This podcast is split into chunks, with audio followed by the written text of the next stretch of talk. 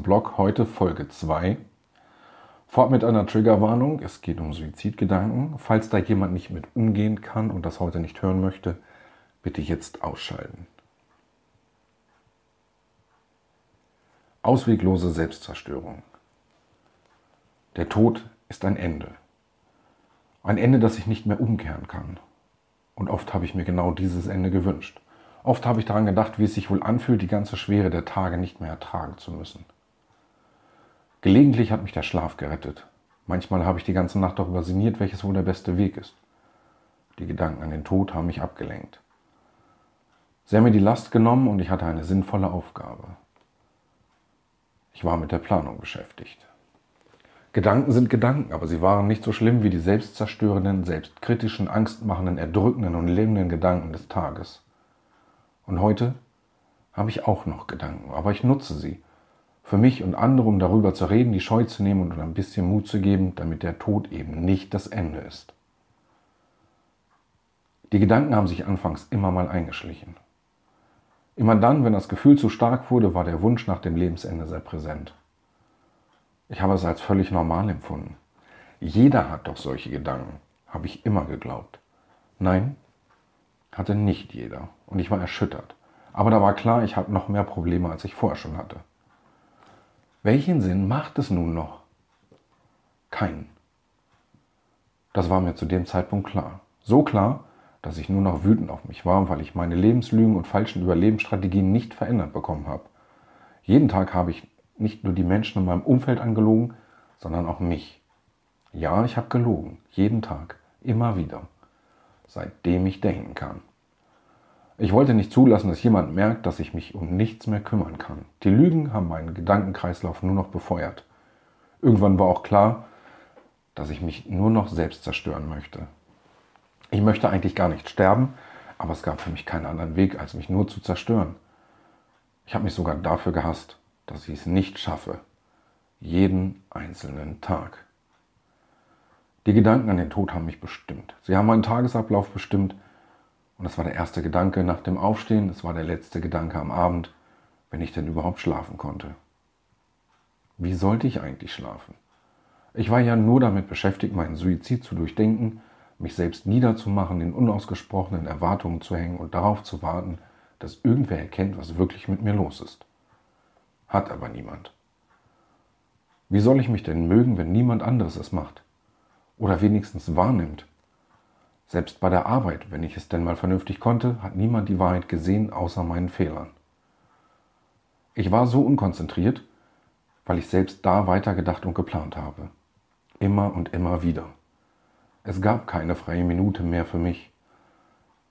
In jedem Teil des Tages habe ich daran gedacht. Beim Essen, beim Arbeiten, beim Duschen, beim Kinobesuch, beim Radfahren, beim Spazieren, beim Reden mit anderen Menschen, beim Telefonieren, beim Saubermachen – wenn ich das überhaupt denn alles mal geschafft habe.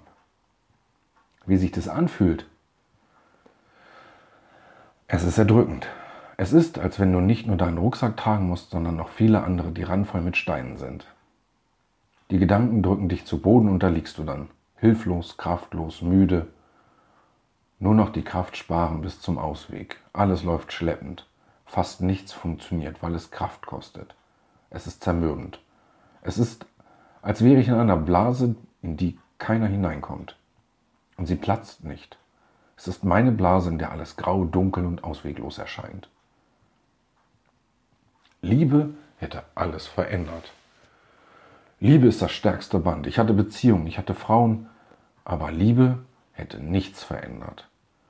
Liebe hat auch nichts verändert. Es war nicht die Liebe, nach der ich ewig gesucht habe. Ich wurde sicher geliebt, aber ich konnte nicht so lieben, wie es, wie es sich gehört. Ich habe Zuneigung gesucht, die mir zu der Zeit niemand geben konnte, außer den mir engsten Menschen. Ich habe vergeblich versucht, meine Partnerin zu idealisieren und die Wertschätzung zu bekommen, die ich gebraucht hätte.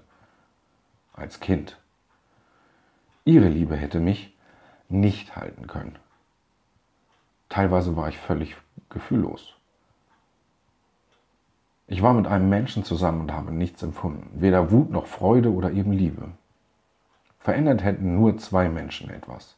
Zwei Menschen, die es mir nicht geben konnten oder wollten. Ja, Wir können auch später mal über die Hintergründe reden. Nicht jetzt. Liebe hätte nichts geändert. Liebe hätte mich nicht aus der Suche gerissen. Die Suche nach dem Ende meines Leidens. Und wer redet schon drüber? Markus, wie geht's dir? Am liebsten hätte ich jedem die Wahrheit ins Gesicht gebrüllt. Ja, gebrüllt. Ich kann nicht mehr, ich halte es nicht mehr aus. Ich kann mich nicht mehr im Spiegel sehen. Ich will mich zerstören. Ich ertrage die beschissenen Gedanken nicht mehr. Es wäre wahrscheinlich einfach gewesen, aber wem sagt man so offen, dass es gerade keinen Ausweg mehr gibt? Nur den Tod. Gut, gut geht's mir. Die Standardantwort für alle Menschen, die mich umgeben haben. Ich habe es immer noch etwas ausgeschmückt und erzählt, was ich alles so Tolles gemacht habe. Aber eigentlich habe ich gar nichts gemacht, rein gar nichts, außer meine Zeit mit Rumliegen und Denken zu verbringen. Ich war müde, müde vom Denken und Durchhalten, alles war mir zu viel. Mein Kopf hat nur noch gearbeitet und es war überhaupt keine Zeit für irgendwelchen anderen Sachen.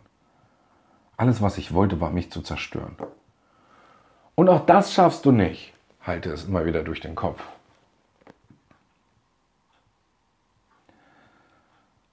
Na klar ist der Suizid egoistisch. Es geht ja um mich. Ich ertrage mein Leid nicht mehr. Ich ertrage mich nicht mehr. Warum soll ich für andere leben, wenn sie mich nicht mögen und ich mich schon gar nicht leiden kann? Warum soll ich anderen das Recht machen, wenn doch nichts von dem zurückkommt, was ich bräuchte? Ja, ich spreche das vielleicht nicht aus, aber irgendwer wird sich doch mal um mich kümmern können, denn ich kann es nicht mehr. Ich will das auch nicht mehr ertragen müssen. Deshalb ist es meine Entscheidung. Es bleibt auch immer meine Entscheidung und der Gedanke an Freunde, Partner, Kind, Eltern oder sonst wem, ja, der ist vielleicht am Anfang da. Sie zu verletzen und zu verlassen steigert nur noch die Wut und die Hilflosigkeit.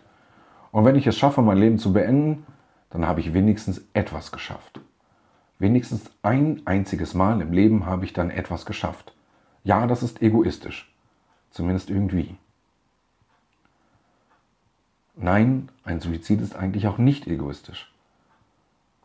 Ich konnte einfach nicht mehr. Ich habe zu der Zeit nie einen anderen Weg als diesen gesehen. Ich hätte gerne mit anderen geredet, damit mir jemand helfen kann. Aber wer sagt denn seiner Partnerin auf die Frage, wie es einem geht, ah, Schatz, ich möchte mich gern umbringen? Sagt das jemand so? Ich hatte viel zu viel Angst, dass sie noch mehr Angst bekommt. Ich hatte Angst, dass sie mich in meinem Leben einschränkt. Ich hatte Angst vor neuen Therapien und ich hatte Angst vor mir und den Gedanken. Ich war mir selbst fremd. Schweigen war die einzige Option, um sie nicht noch mehr zu belasten. Ein toller Kreislauf. Es hat sich immer alles gedreht, alles. Nur weil ich es nicht mehr schaffe, ist der Weg nicht egoistisch. Es ist ein Hilferuf, den wir oft einfach nicht mehr hören. Also ist der Suizid beides. So irgendwie.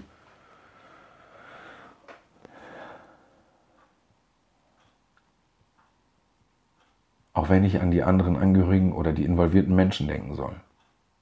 Es tut mir für jeden aufrichtig leid, der das miterleben muss oder involviert ist. Ich habe mir in den Phasen der Suizidalität keine Gedanken darüber gemacht, ob ich irgendwem schaden könnte. Für den Gedanken war kein Raum. Ich war nur damit beschäftigt, mein Leid zu beenden. Das Leid, was ich nicht mehr ertragen kann. Ich habe mir keine Gedanken darüber gemacht, wie es dem Lokführer geht, wie es Rettungskräften geht, wie viele Autos ich auf der Autobahn eventuell noch treffe. Dafür war einfach kein Platz. Ja, das ist in einem bestimmten Rahmen egoistisch, aber es ging nicht anders. Ich konnte nicht anders. Letztlich würde ich damit auch nicht den Menschen schaden wollen. Es wäre alles nur das Mittel zum Zweck, mich selbst zu zerstören. Mit dem Mittel, das mir möglich ist. Heute ist alles anders. Denkste. Auch heute begleiten mich die Gedanken manchmal. Nur nicht mehr so erdrückend. Sie nehmen mir etwas Luft zum Atmen, aber sie sind ein Freund geworden, der für mich sorgt. Er nimmt mir die Luft, damit ich ihn auch wirklich wahrnehme und mich nicht verstecken kann. Er zeigt mir genau dann, dass ich nicht so viel machen soll. Mir Auszeiten gönnen, meine Gedanken überprüfen, auf mich achte und Zeit mit mir verbringe. Ja, mit mir. Auch da ist etwas Egoismus. Er sagt mir genau, wann ich den falschen Fokus habe und kurz reflektieren sollte. Er ist eine Warnung an vergangene Jahre, jetzt selbst auf mich aufzupassen. Er macht das sehr nachdrücklich. Ich werde dann unkonzentriert, wenn ich beim Autofahren plötzlich darüber nachdenke, ob und wann ich das Lenkrad zur Seite ziehe.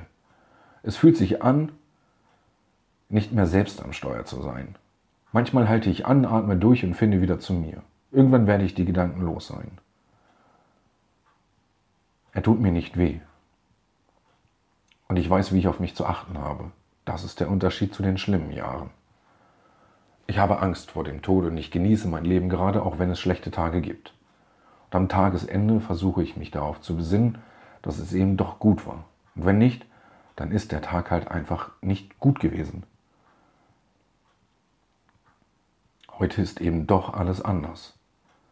Ich hatte die Chance, mich durch diese Erlebnisse zu finden, mehr auf mich zu hören, etwas Gutes zu tun und lebe. Ich bin Teil toller Projekte geworden, habe eine Familie und kenne wunderbare Menschen. Auch wenn die Gedanken anstrengend sind, sind die Gedanken alleine nicht tödlich. Es ist der viel zu große Berg an Problemen und die Hilflosigkeit gewesen, die mich dorthin getrieben haben. Und heute habe ich die passenden Ansprechpartner, Mut und keine Angst mehr davor. Am Ende ist der Suizid kein Ausweg. Er ist der vermeintlich letzte Weg, weil der Berg und der Druck zu groß geworden sind. Er ist ein Weg, weil wir nicht die richtigen Ansprechpartner finden, weil wir Angst haben. Er ist kein richtiger Weg, er ist ein Ende, ein unumkehr, unumkehrbares Ende. So weit muss es nicht kommen, wenn wir offen und vernünftig darüber reden. Ja, offen. Auch mit der Frage, hast du Suizidgedanken? Möchtest du dich umbringen? Die Antwort ist dann wahrscheinlich noch ehrlicher als alles andere, was ich je sagen würde. Und bitte, nur weil jemand die Frage stellt oder eine Person direkt darauf anspricht, ist das kein Ansporn, Ansporn, es jetzt endlich zu tun. Am Ende können wir nur versuchen, den Menschen die Hand zu reichen, sie ein Stück zu begleiten, sie zu unterstützen und in die richtigen Wege zu bringen. Mit Hilfe von außen, den richtigen Stellen und Fachkräften, mit uns als Freunden. Am Ende sind wir es, Fachkräfte und Experten in eigener Sache, die präventiv und aufklärend rausgehen, um die Sachen zu erreichen. Jeder Suizid ist ein Suizid, zu viel. Nimm dir Zeit für deine Mitmenschen. Sprich sie an, hör zu und gib ihnen diese Hoffnung.